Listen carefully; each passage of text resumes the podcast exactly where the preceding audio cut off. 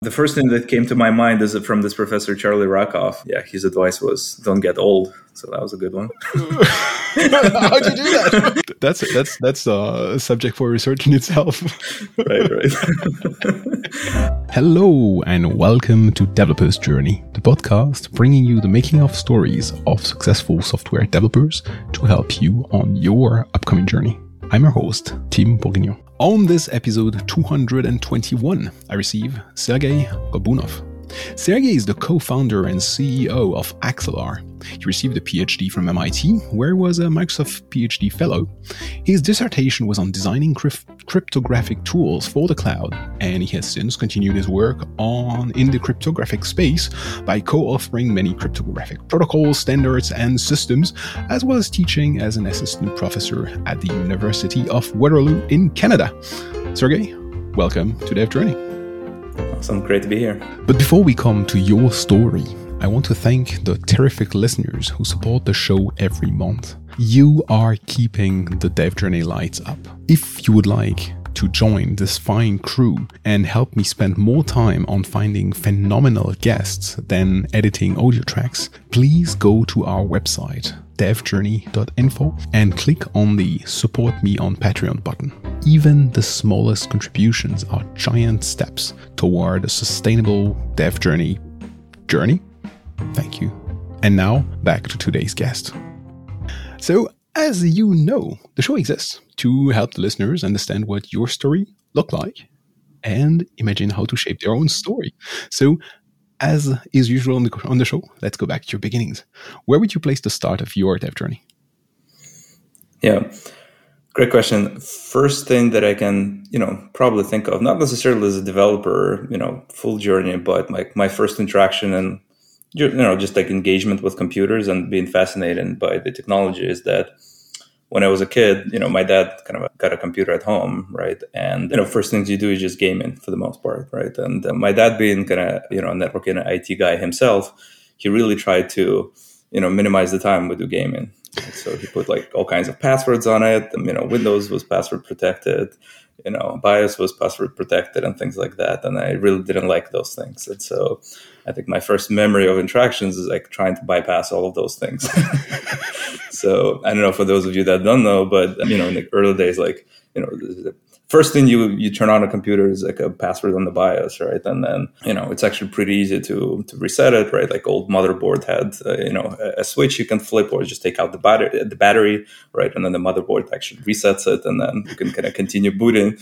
And then so that was the first step. Okay, you pass that, and then you come to Windows, right? And Windows has a password, and then you know at some point you realize that in the early versions, you know you could actually like Google lists of like administrative passwords that all work in those older versions. And so it didn't take too long to, to kind of crack those things. But I think, yeah. And then, and then, you know, you, you kind of have to kind of keep it hidden and keep it secret for a while from your dad. mm-hmm. so that, that, that's the first memories, you know, and from there, I think, yeah, kind of a very, you know, a few clubs, I think at the, you know, middle school, kind of high school, a little bit of coding, some, some kind of programming competitions here and there. And then, yeah, it kind of went from there. Wow, the, the, the, your your start reminds me of mine.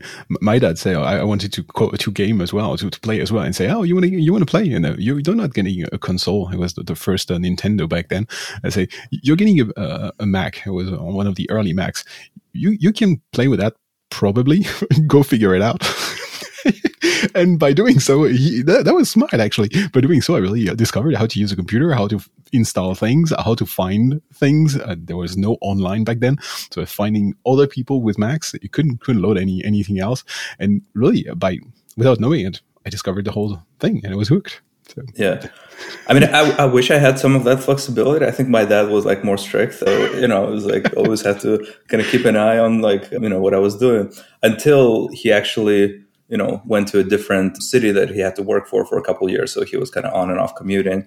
And then, you know, the computer was like left to me for the most part. And so like I took it apart, like I broke it. I think I fried motherboard a couple of times. And but I think that's where, you know, actually like some imagination actually starts kicking in when you don't have any of the supervision and can go wild. Yeah, that's, that's, true, and and it must be a pain uh, to have had kids like us. I, I, have no idea how many times I formatted the whole thing, and I hope my, my, my dad never complained, but I hope he didn't have any any data there that was uh, that was valuable because I yeah. crashed the whole thing every week. Also, so yeah, I, I wonder if kids nowadays still do this. I mean, when you have an iPad and you can not really you can't do anything, right? No, it's like you know, like uh, there are no screws. How do you even open this?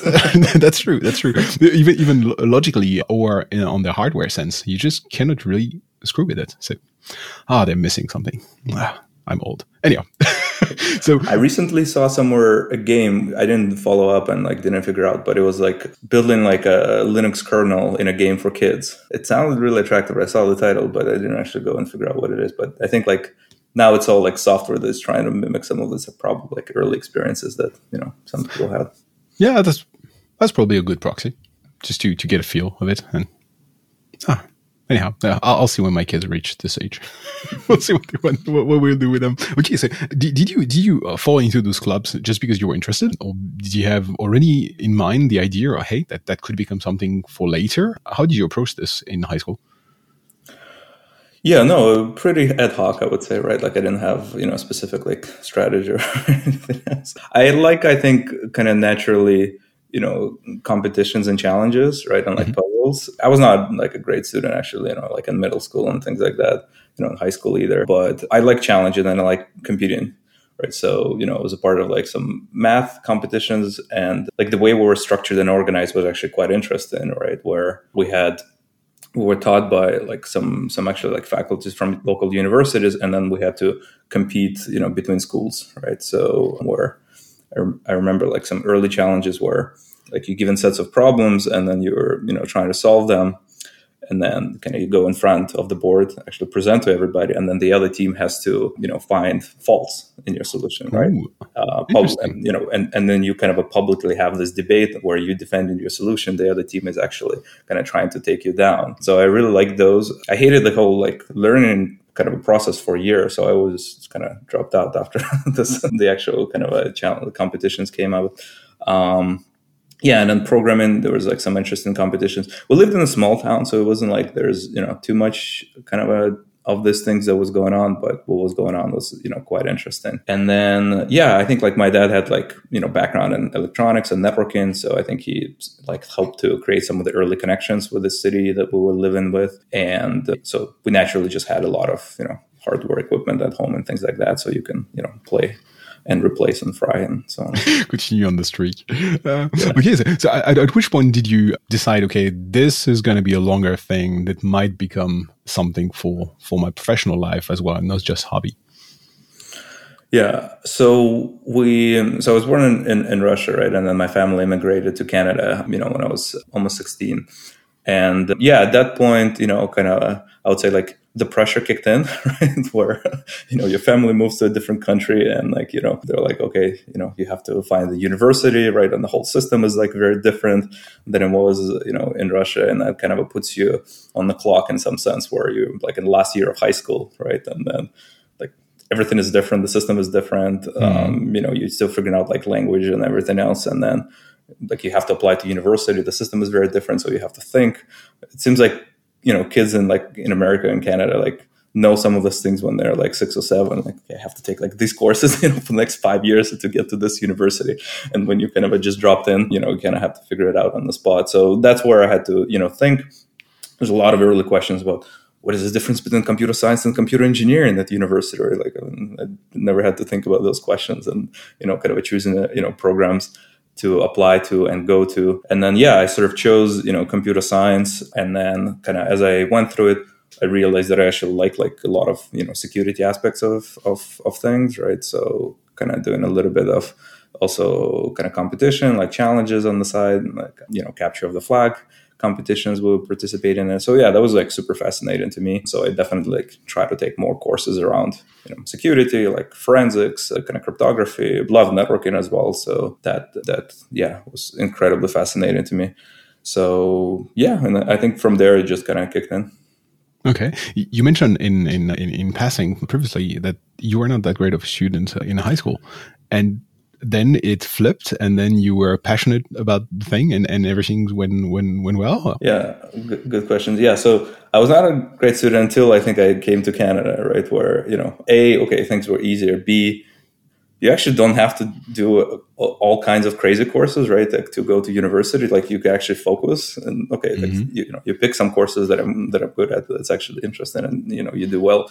In Russia, it was like very different, where we had like 18 courses, you know, and like you had to, yeah, almost like every semester you have 18 courses, and it was insane, right? And that's like you have to yeah. be good at all of them or bad at all of them, and I, you know, I just didn't like many of them for sure. So yeah, and again, like when we moved to Canada, it sort of puts you on the clock a little bit, right? And like, you know, there's a bit of a pressure. But then when I got to university, I think what I actually really liked is because that introduced sort of, you know, at least in me a little bit of a competitive aspect as well, right? Mm-hmm. Where I don't know, okay, there's a course that I actually like what I'm doing, and I, I, had this desire, yeah, have like great marks, and you know, whenever there was team projects, I was telling to my team like, okay, we have to like you know beat everybody, like we have to come on top of this. So I don't know, for some reason, some of, some of my competitive nature kind of kicked in at the university, and then that just kind of fell in, you know, naturally with a lot of the coursework that we were doing.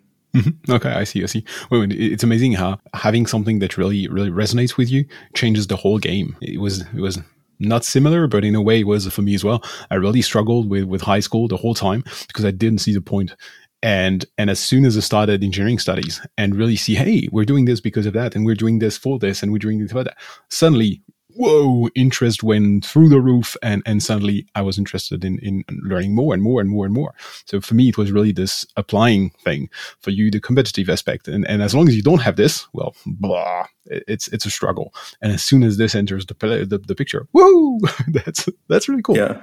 Yeah. And I guess on that, right, like I think one thing to throw there is like actually given more freedom and flexibility, right, like mm-hmm. to the kids. And I think, you know, again, like you know first days when like my dad wasn't like supervising me i think like i started to play more. Same thing when we came to canada right? Like he just didn't have time. And so like kind of a freedom and imagination to kind of try different things right? Like to figure out what you like what you don't like you know i think is, is sort of quite important. And uh, yeah i think to me that's what at the end of the day you know sort of worked Mm-hmm. Ah, very cool, very cool. So let's go back to your studies. So you were in college and studying computer science with forensics, with security, with cryptography, etc. At what point did you say, okay, no, I'm not ready for the industry now. I, I want to continue exploring this and, and start the master's program and a PhD program? Yeah, I'm trying to remember right now. I mean, I think, yeah, so I did a couple of internships right throughout my undergrad. You know, I think like the first one was like a kind of IT help desk or something. And the second one, I went to IBM to do, you know, some kind of database work. Then I did a couple of research internships. And I think by closer to the end of my undergrad, I mean, A, I think I got like a little bit sick, right? Like just like physically, I think I had like an infection and things like that. And then, you know, I felt like I wanted to continue studying without a lot of, you know, kind of a normal work sort of pressures and things like that, right? Mm-hmm. Uh, you know, I took some, you know, cryptography stuff, and it was actually with a professor called Charlie Rackoff. For those that like don't know, he's actually one of the co-inventors of zero knowledge proofs, right? So zero knowledge proofs is like super powerful primitives that allow people to kind of prove statements without revealing secrets behind them right? It's an incredibly powerful concept. He was like one of the co-inventors. He went to you know MIT to study in the early days. So he was a professor at the University of Toronto and a uh, graduate, you know, summer course with him, and he's a an intense guy. Like he's super intense. I think like a lot of people, yeah, not a lot of people, I would say, you know, find it easy to work with him. I certainly, you know, first months, I think of my summer internships was like, you know, tense every time I would go to his office. But I think what I saw there is like a guy that thinks just like nobody else. Okay, like the way he approached the problems, the way he kind of thought about them, like his first lecture to me was he was like okay can you give me a random number? Right? And like first thing you think about okay you know you cook up some random number 35724 right? And he was like well how's it random? Right? He gives this whole lecture for an hour what is a random number? There are no random numbers they're only randomly generated numbers. Mm-hmm. the question is how you generate the numbers and how you prove that they've been generated in a random way. So it's like a whole lecture for one hour what randomness is. And so, yeah, kind of that summer, I think was like really interesting to see how, you know, he had like a very interesting, you know, lifestyle. He was more on the senior side where, he just had an opportunity to think, like without a lot of pressure, without a lot of you know, kind of a day like regular jobs that I saw through my other internships and you know like deadlines and like tickets and whatever. And yeah, he just thought, and I thought, you know, I want to think like him. Mm-hmm. And I don't know how to do that, but I want to learn how to do that. And I applied for grad school.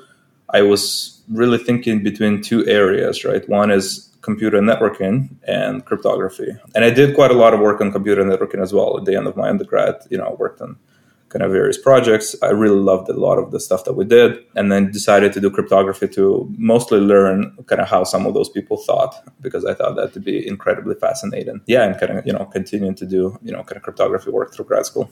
Mm-hmm. Uh, how that how do one pick and choose your dissertation and and what you're going to work on for two three years or, or even more maybe I don't know. How did that process go? So I mean, it's different between masters and PhD, right? Like, so especially, mm-hmm. you know, in, in Canada where I did the masters and then I, I went to the States to do the, you know, PhD and finish there. For masters, like I had a, I guess like a pretty good, you know, advisor just threw a bunch of papers to me and he was like young. He just finished his grad school. I was, I was actually his first student, uh, you know, Vinod uh, Vaikuntanathan. And uh, he threw me a bunch of papers and I just kept on thinking and thinking, right? I, yeah you know i didn't pick i would say. I th- i was always thinking about like what are the interesting problems to solve right? And um, you know just ask questions along the way and then you know it sort of naturally shapes up. And then at some point you know after a couple papers some of again like my i think competitive instincts started to kick in where there were like lone unsolved problems in the crypto space in particular like how to construct like these objects like attribute based encryption, right? Like for you know, f- for those that don't know, like it's a it's a kind of a fine grained encryption that allows you to encrypt the data and sort of selectively authorize decryption of it, right? Like traditional mm-hmm. encryption is like you encrypt and you can decrypt and nothing else, right? Mm-hmm. With attribute based encryption or things like function encryption, I can give you a program that would allow you to decrypt only specific parts of the data or functions of the data. Mm-hmm. It's really interesting concepts, really interesting notions. And many of those problems were unsolved for, you know, many, many years. Some of them, you know, for over a dozen of years. And then I think one of the problems I remember I started to think about, and then, you know, my advisor came in and he was like, oh, don't bother with it. You know, I spent like two years thinking about it, right? Like, you know, I couldn't solve it. and that, that, that flips me usually. So with the right button to, to, to get you on attention and really focus on that. With the right button. And then, you know, I keep on hammering, like throwing ideas at him and like this and that. And I think we were experimented and, you know, I think we came up and actually like solved it, which I think was pretty great. Awesome. So yeah, uh, so that that was it. do, do, you think you did that on purpose, no, knowing that you were competitive, and just to push you in the, in this direction? I I don't know. I don't know. we should talk to him again. It's very smart to do that, that time. So we'll give him the credit for that. maybe you did, maybe you didn't. Um, what would we say is would be decisive for someone wondering if they should continue in academia and, and pursue a, a, an undergrad or, or, or switch and go to industry? What, what would you say would be the key aspect in going one toward one or the other? It depends what you're looking for, right? And like, how do you see yourself, you know, five to 10 years afterwards? I would say like PhD on itself, you know, it's a, like a brutal path, right? You know, you have to be prepared for a lot, you know, you have to have a mindset. Okay, here's, I guess, the way that I think about it. If you want to learn and if you want to get better at something, right? Without with potentially compromising your lifestyle for many many years down the road, you should do a PhD. so like the, the saying was at the end of grad school is like you know you start in your life when you finish your PhD, right? Like so you like some people 25, some people like 26 or whatever that is, and like and uh, you know they they come out and all of their college kids that you know got jobs already you know, like bought cars, bought houses, had families, girlfriends, whatever that is, right? And they're like, okay, now I now I'm about to do it oh, but here's a but, you know, you probably don't qualify for many of the jobs. especially, especially if you did something that's very, very specific and, you know, unidirectional. You lost all of the skills that like undergrad taught you, like mm-hmm. coding, like programming, right? If you don't do that, like if I don't know if you're doing some special, like something more theoretical, and then you have to, you know, start again So yeah, like I would say, if you want to learn, if you don't care about your lifestyle and, and you, know, you can take you know financially and kind of emotionally that you should do a phd if you want to grow as a developer as an engineer right as a you know you know as a contributor to you know various projects then you know maybe kind of phd is not necessarily the path to take and you know you can kind of go to industry and kind of build your skill set just contribute to a lot of open source projects uh, continue contributing to various you know startups larger projects and so on and so forth and you know experiment a little bit that way. I mm-hmm. found that like some industries just amazing at being you know these educational sort of hubs and you know they have mentorships right? They have interesting projects you can learn from you know some regular jobs of course will kind of drag you drag you down so you have to be kind of careful around that as well. But yeah so I, I would say those are like the trade-offs. Do you want to work on interesting things or do you want to work on you know things that may have more direct you know impact and you know touch and like you know customer at the end of the day mm-hmm. Yeah, makes sense. Makes sense. So you went through this uh, this PhD, and then probably had again a decision point to to face. Do you want to continue in academia, go toward uh, more research, more probably teaching? That's probably where your teachings come from, and doing something else or doing something else on the side. Was it like this? Yeah. So okay, I was finishing PhD. I actually okay, I had my dissertation and everything and kind of figured it out maybe about a year before I had to graduate or you know, so I had all the papers okay. and everything. And I think last year I just spent mostly like l- looking around what else to do, right? So I kind of started to play with blockchains a little bit or learning that space, you know, so worked on like some early designs behind one of the protocols we shipped, ended up being called Algorand, which is a kind of proof of stake blockchain. So we did like some, you know, early work in the blockchain. And then I found those things to be interesting. We actually tried to do, well, start, you know, a company with professor from MIT, right? So at that time, there's not a lot of funding in the blockchain space. So, you know, I think like he tried to raise some some capital. It was pretty dry in the market for, you know, for blockchain. And so I actually I got a job at the University of Waterloo, but I delayed it because I wanted to start another company. Mm-hmm. So and uh, yeah, I mean, I, so I guess like my last year of university, I found like this entrepreneurial you know spirits to be also another very interesting aspect. So that's why we kind of tried to do this project with silvio um, and i really wanted to try myself in entrepreneurship right? And i thought like that would be really interesting to problems to, to solve on. I couldn't figure out why all the things i've been working on for the last five years are not used in the real world it was fascinating and puzzling to me. I'm like, these are things that are going to change the world, right? Like, why isn't everybody using this? So let me go commercialize some of the stuff, right? so there's like some first ideas, and so that that actually ended up, you know, kind of the first company that I tried, which was around this, you know, encrypted compute, right? Where mm-hmm. how do you take your data, send it to you know an untrusted environment like a cloud environment and allow computations with while still preserving privacy right? Privacy mm-hmm. meaning like the cloud operator or you know attackers wouldn't be able to get your data.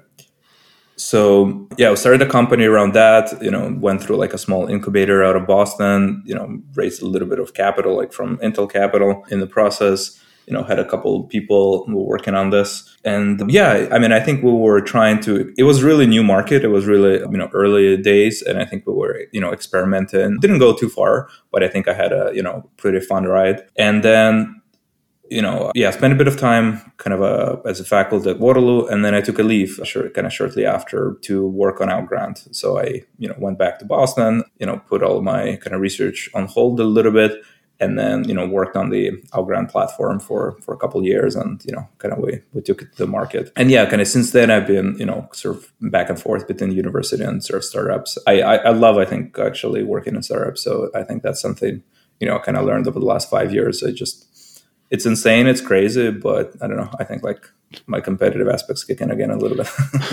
it is indeed, and I, would totally understand why you would want to stay stay in there. Um, why do you keep a foot in in the academia if it's so fun in the startup world? Yeah, I mean, I think there's a lot of, I guess, experimentation work you can do in academia, especially with grad students that startups are not necessarily ideal for, right? So I have, you know, kind of a couple students that worked on certain projects that you know I just wouldn't dedicate you know kind of a startup resources on experiment in those areas primarily because they're yeah you don't know certain answers you know they're they're, they're experimental right? And a startup you really it's good to be experimental and it's good to do r&d but at the end of the day like you know you are there about building something that you know has to start to have an impact.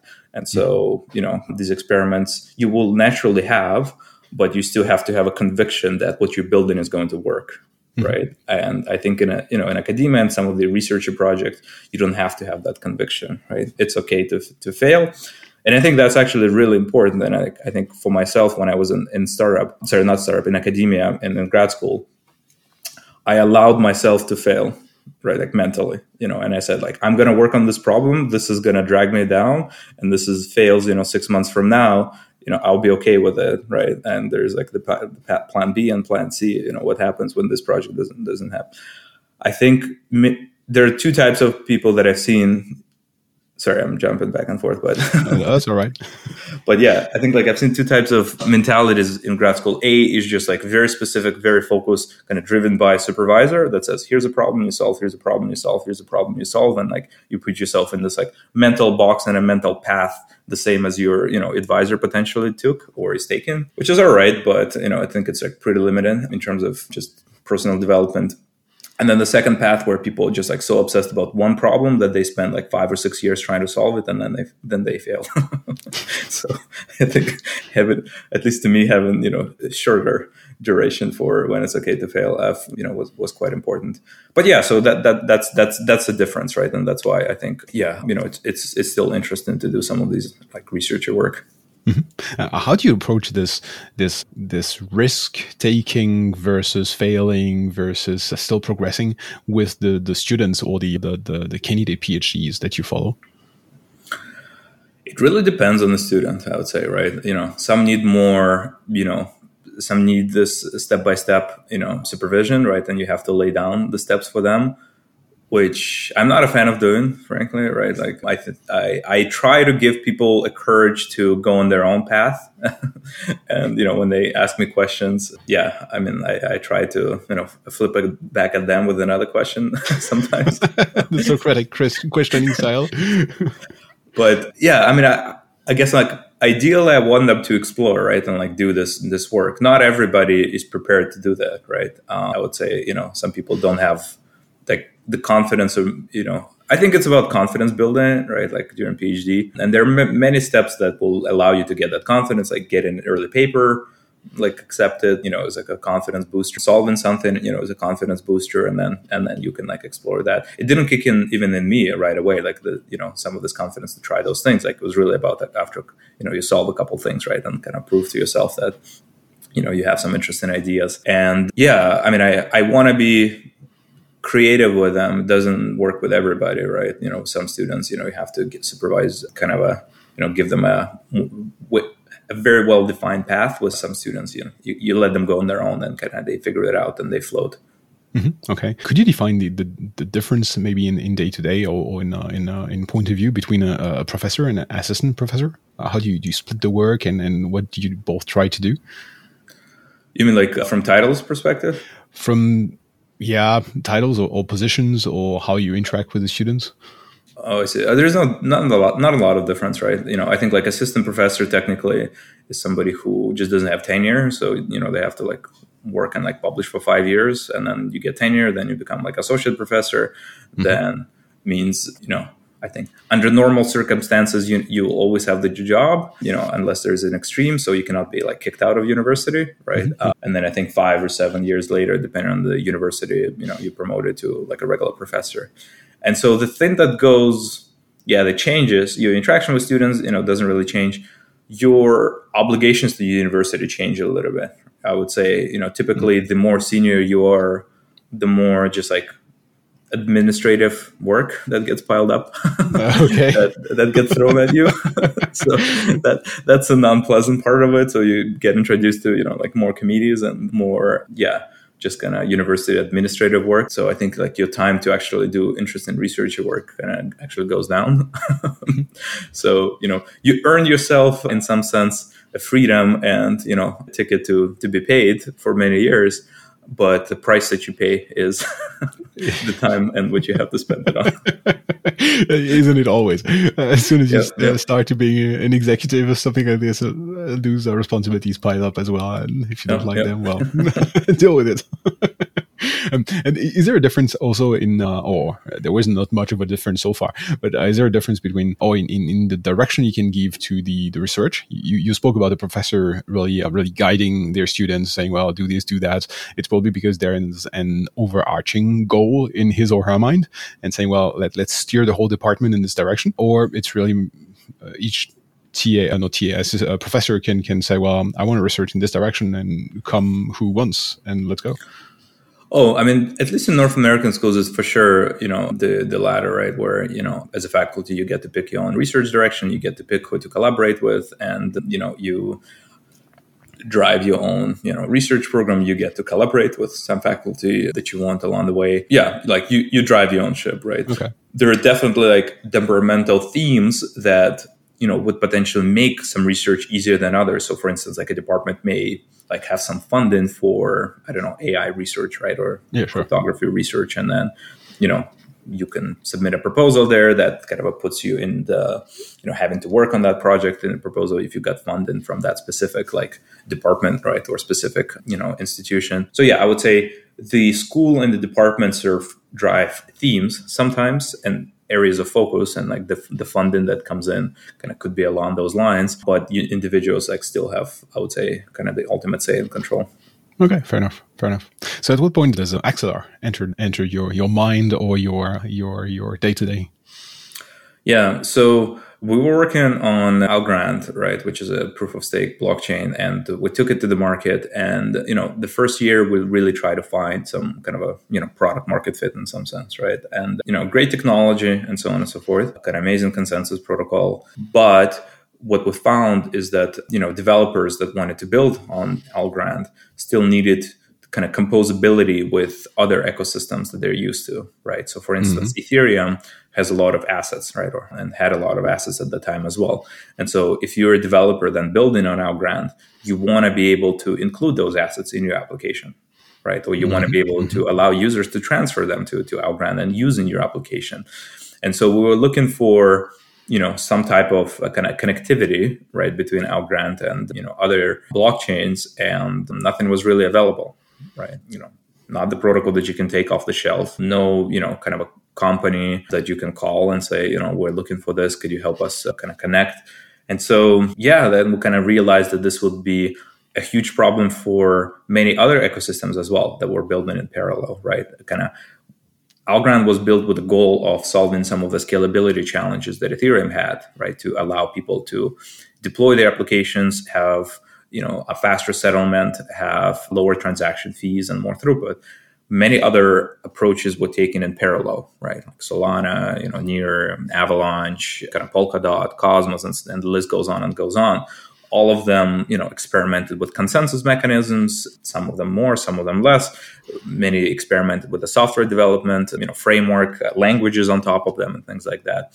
And then i mean to me it was kind of clear that assuming the space is going to continue growing, you're going to need connectivity across all of these platforms. I think some people had a thesis that this going to, you know, Ethereum is going to take it all. Ethereum, you know, 2.0 is coming. And I've been, you know, waiting for the last kind of five or seven years for that. So it's still coming. Still excited. but but in parallel, I think what we've seen is just like very different ecosystems growing, very different use cases, very different markets, very different approaches uh, I think it's fascinating to see all of that, and I think actually unifying the, and connecting all of these you know islands you know and building you know connectivity tissue and like transport boats and planes across them is super interesting. So yeah and that's how we started you know to, to work on axelar with my co-founder yorgos and uh, yeah and since then it's been you know another really fun ride. That, that is really cool. Is this more or less related to what you did your phd on or is it a different topic entirely Not really. I mean, we're using some cryptography, right? We use like some threshold cryptography, which you know I definitely like studied, didn't work direct, directly on it, but yeah, I wouldn't say it's it's actually directly PhD. I found more actual similarities with what we're doing now with earlier works that I was doing, like in software defined networking, right? Which was mm-hmm. you know why I wanted to kind of study networking for grad school as well, where we were you know building like software controllers to program in to program like you know the the control plane and the routing, right? Like for for the internet. And so I think like actually a lot of the work that we're doing now is is actually closer to that. But cryptography and security is like a key component of all of all of this doing because like it's so critical. And I think yeah, all the yeah, kind of just like an ability to think about those problems, right? And you know, an ability to you know reason about security models is I think what you know ended up being incredibly incredibly helpful. And again, like having a conviction that something would work before anything. And like this system is like actually incredibly complex. I think I tell to my engineers that this is like like as a full stack is probably the most technical that I've interacted with and worked with because it has so many components and so many you know interactions uh, across other different blockchains. So there's like you know three different layers in this. So you really have to have really strong conviction this would work. I remember our you know first engineer chris that, that we hired he worked on like permission blockchains and is still kind of catching up on permissionless blockchain. And i think about eight or ten months after we started working with him when things actually like started like gluing together and you can send messages end to end he was like wow, it actually works. so he was like, you know, you think it would work, you know, that would work, but like, you know, kind of you spend, um, you know, millions of dollars towards something that you have to have strong conviction. So that, that that's incredibly rewarding, right? Like to me, to our, I think our team, things like that's just the, the experience, like the emotional roller coaster is just fun. I believe I believe you right away.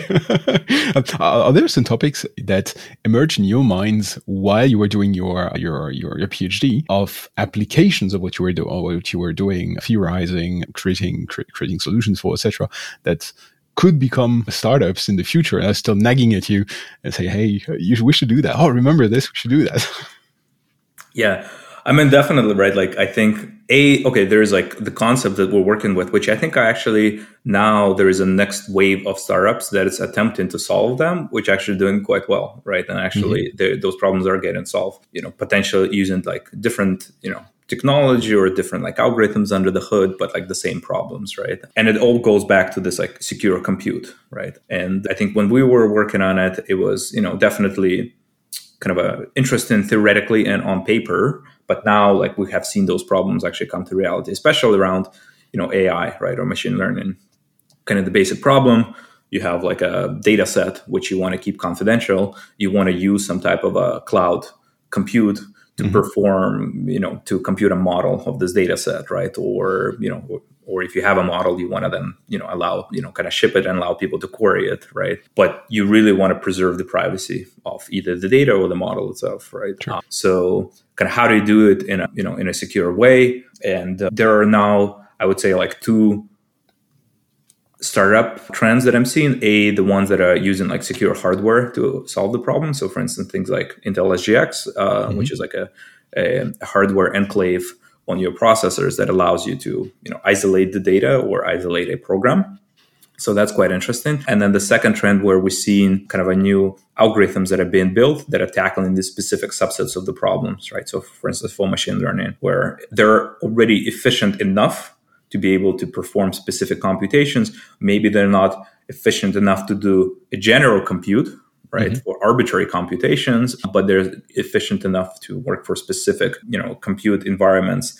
And uh, yeah, I think like we have, you know, a few startups that are working on that space, and I think those are quite exciting. So yeah, I, I still think it's kind of early in this space, but I think you know we're ready finding those use cases and, and those applications. I think is just going to continue accelerating. That's what I think as well. it's, it's, amazing what's what's popping up every day, and you have to scratch your head and think, why the hell are, you, are they doing this? And if you keep scratching, say, oh, and, and oh, oh, and then you yeah. see what, what what's emerging, and it's really it's really ten years, fifteen years in the future, but it's it's amazing what's what's what's popping up. That's that's really cool. So, what's in your future? Mm, further research, further further Axelar, and at some point another company, and more entrepreneurship, and and and so on and so forth. I mean, all of those things sound great, right? Like I think, I you know, I think like Axelar is going to keep me quite busy for the foreseeable future. I think we're, what we're really building is like, you know, going to be foundational for the history of you know blockchains and kind of a very needed component in the space. So yeah, I'm you know kind of a 24 7 on that at least right now and i think you know will kind of keep us busy for a while. And we'll see from there. I'm super excited about you know kind of a blockchain distributed ledger technologies in general. I think they changed the programming model. They changed business models. You know i think it's yeah it's like the stuff that i you know I was not necessarily a part of, but you know, in the 90s, right, and like 2000, where internet was developed and like early applications. But I would say I probably touched that a little bit more than you know my my peers of like my age because I think like in Russia things were a little bit delayed, right? Mm-hmm. So I think I, t- I you know I touched some of the like connectivity you know problems and things like that a little bit more, and then kind of saw it accelerated when it when we moved to you know Canada. Um, so those things are just like fascinating right and i think that's what we're doing now you know with uh, distributed ledger and blockchain technologies and you know definitely seeing a lot of parallels but also very new programming and uh, you know business models that i think will, will will start coming up more and more often awesome I mean, you've you've touched bases about your, your professors before. There were some some interesting characters in there. Has, has there been one one piece of advice from one of them that really changed the way you think, changed the way you, you approach approach things? I mean, a lot. I don't. I don't know if there's a, a, single one. The first thing that came to my mind is from this professor Charlie Rackoff. Yeah, his advice was don't get old. So that was a good one. How'd you do that? that's that's that's the subject for research in itself. right, right. Yeah. So that that was a good one. Let's see what else was there. Yeah, I don't know. I think a lot. Like I'm, I'm not sure if any, you know that that thing for for instance. Here to my mind right away is the most memorable advice. Yeah, that's pretty good. How, how, are you doing on, on the not getting old? Uh, not piece? great, not great. I got a lot of gray hair over the last few years. well, that doesn't mean you're getting old. It's too much startup and research and lifestyle put on the side, probably. Well, Sergey, it, has been fantastic. That's a hell of a ride. That, that's pretty cool. Thank you very much. Awesome. Yeah, no, thanks so much. It was uh, super, super interesting. So, where would be the best place to, to start a discussion with you or continue this discussion with you? Yeah, I mean, I think the best place, you know, just kind of a, you can DM me or follow on Twitter, right? It's a handle like Sergey underscore. You know, you can, yeah, DM me. I think my DMs are open. You know, kind of comment and we can start a discussion there and you know take it from there. Anything on your plate that you want to plug in? I think a lot of things are on my plate. Your two and a half meters wide plate, yeah. yeah. No, I think a lot of interesting stuff. So I think, yeah, I'm I'm super bullish on you know what we're doing at right? And I think like new kind of connections and new protocols will be coming live. So you know, kind of stay tuned. We're going to be you know kind of releasing more information. So I think that'll be exciting. Okay. Then uh, we'll link to your Twitter, Axelar's Twitter, where people can see all those news probably popping up. And uh, we'll add all that to the show notes uh, down under. Awesome. Awesome. Thank you very, very much. Thanks so much for having me. And this has been another episode of Developer's Journey. And we see each other next week. Bye. Thanks a lot for tuning in. I hope you have enjoyed this week's episode. If you like the show, please share, rate, and review. It helps more listeners discover those stories. You can find the links to all the platforms the show appears on on our website, devjourney.info slash subscribe. Creating the show every week takes a lot of time, energy, and, of course, money. Would you please help me continue bringing out those inspiring stories every week by pledging a small monthly donation? You'll find our Patreon link at devjourney.info slash donate. And finally, don't hesitate to reach out and tell me how this week's story is shaping your future. You can find me on Twitter. I'm at Timothep, T I M O T H E P, or per email info at devjourney.info. Talk to you soon.